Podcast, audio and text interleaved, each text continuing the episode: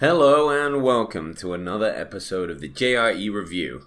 Uh, this week I'm reviewing a really fascinating conversation Joe Rogan had with Brian Cox, podcast 1233.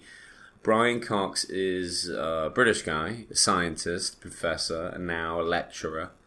Um, he's someone I've known of for some time. Uh, he used to be on, or still is on TV in England and uh, it's just a fascinating scientist. In a lot of ways, he's like the British Neil deGrasse Tyson.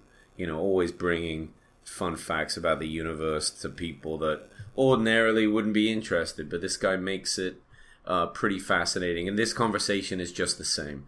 Um, if you've never heard Brian talk, you're gonna love this podcast. It really is fascinating, and he really does just make the most complicated sounding things easier to digest and uh, quite a lot more fun than any science class you probably ever took. Anyway, let's get started with a review.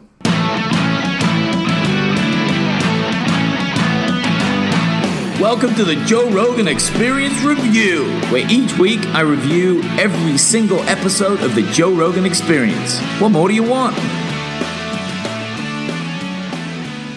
So Brian talks, well, starts by talking about how big the universe is. So that one comes as no surprise to us.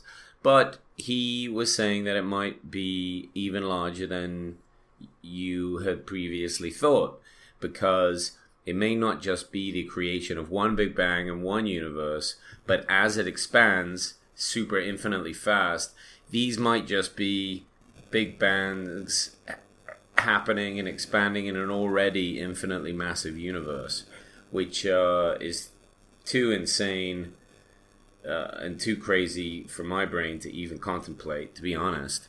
But uh, from the way he was making it sound, it's like it's like one big bang has happened, and there's like big bangs happening within a massive universe big bang, right? Uh, I don't know how these mathematicians and scientists and uh, astronomers are even able to figure any of this out really still blows my mind. I think it's uh, it's so fascinating, and then they put a story to it. You know, uh, the multiverse one is weird. The idea that there could be so many that infinite versions of all types of things are happening, or that there's another version of you out there. It just seems very bizarre. But hey, what what isn't bizarre, right? Uh, one of the big scientific breakthroughs Brian was talking about is the measurement of gravity and finding the particle. I think it was called the uh, Higgs boson, which is like the gravity particle. But anyway, they did it with they used two lasers to measure two giant black holes that were crashing into each other and kind of absorbing each other. And with these lasers, and the two lasers were set in different states, so they were far enough apart to be able to measure the differences between these waves as they came in. They were able to figure out the the gravity particle from there, like uh, a gravity wave, I think they called it. And uh, what was really interesting about what happened with the black hole is he was saying that when they were getting close, they went from a third the speed of light to two thirds the speed of light, traveling into each other in like a split second, and then at one point, just for a very short period of time, released as much energy as all the stars in the night sky all at once. Even though it's for a very short period of time, that's an immense amount of energy. Unbelievable. So, crazy stuff going on out in the universe there. And uh, guys like this guy uh, bringing it to the forefront, I think, is is really pretty fascinating. So he has a new show as well that he's touring with, uh, with some other guys, and he uses giant LCD screens, massive screens. He's going to be in LA, and it was in London, and went to Wembley, and uh, it's just like the touring intellectual scene. It's getting popular. People like to go and see these animations and see these guys talk and learn about what's going on. It's almost I don't know. It's like a college class you want to go to, uh, and probably far more interesting as well. So I really like that he's doing that. I think it's uh, really fascinating. He was saying also that there's a lot of resources in space.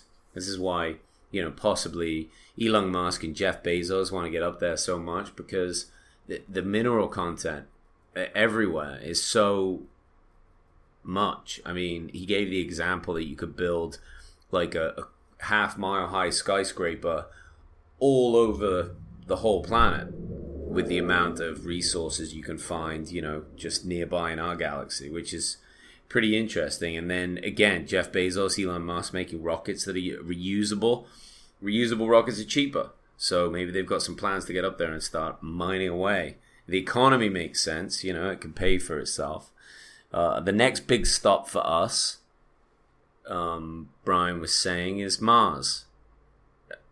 Not really news in the sense of like, yeah, obviously Elon Musk wants to go there, but it, the only realistic stop for us, other than the moon, because any of the planets closer to the sun too hot and beyond Mars, they're just gas, so we can't do anything with them.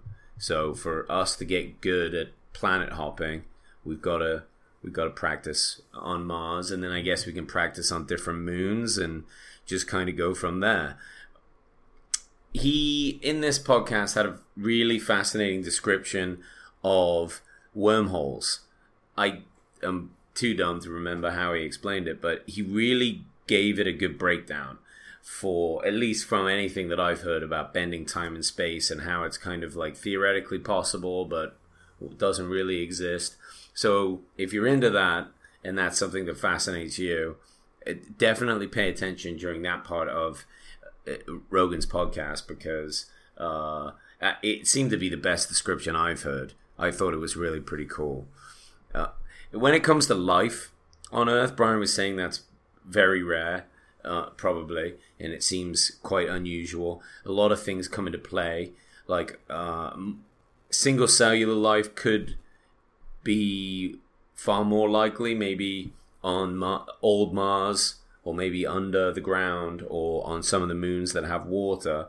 But multicellular life seems far more unusual because it seems to have happened at one point with like two different organisms combining into one cell and allowing multicells to continue. And then he gets on to how our solar system pre- seems pretty unusual as well as solar systems go just from the position of all the planets and the gas giants, and that Mar- uh, Jupiter is obviously uh, given us some sort of protection by swallowing up meteors and asteroids that could have just crashed into the Earth and killed all the life anyway. So uh, it, maybe life is rarer in the universe than the optimists of finding aliens think, just because of the odd things that are going on in our solar system. And supposedly our solar system is fairly odd just with the fact that it has one sun, because uh, I think I think I read or heard somewhere that most solar systems have two.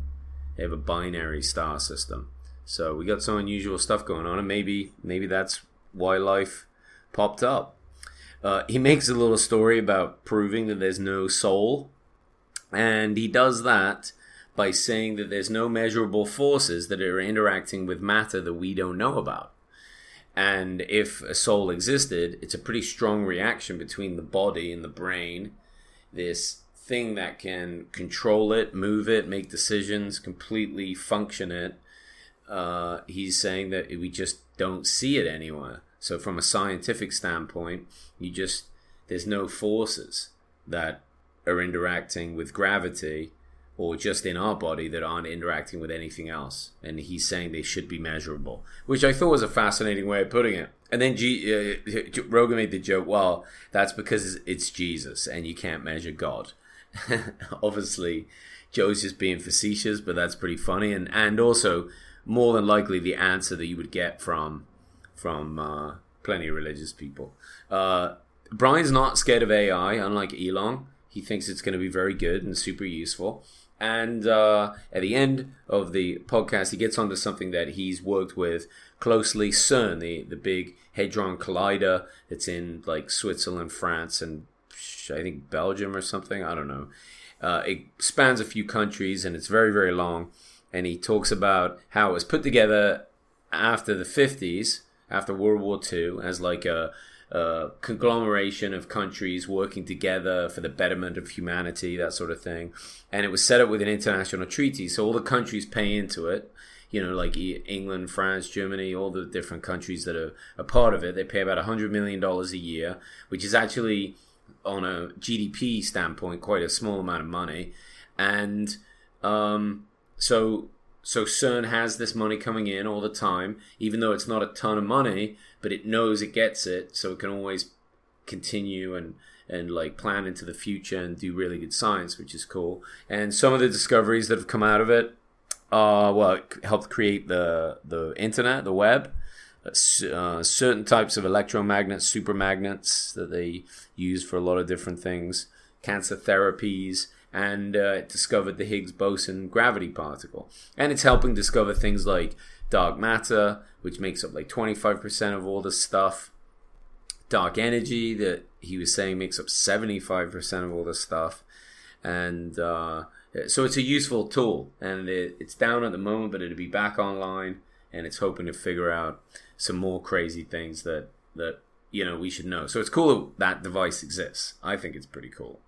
And uh, again, um, Brian is touring. So if you're into this podcast after you listen to Rogan's conversation, jump online, go to his website, try and track him down. I know he's coming to San Diego, San Francisco, and LA. So see if there's some tickets. And Joe even said he'd be going out to it. So it sounded that cool.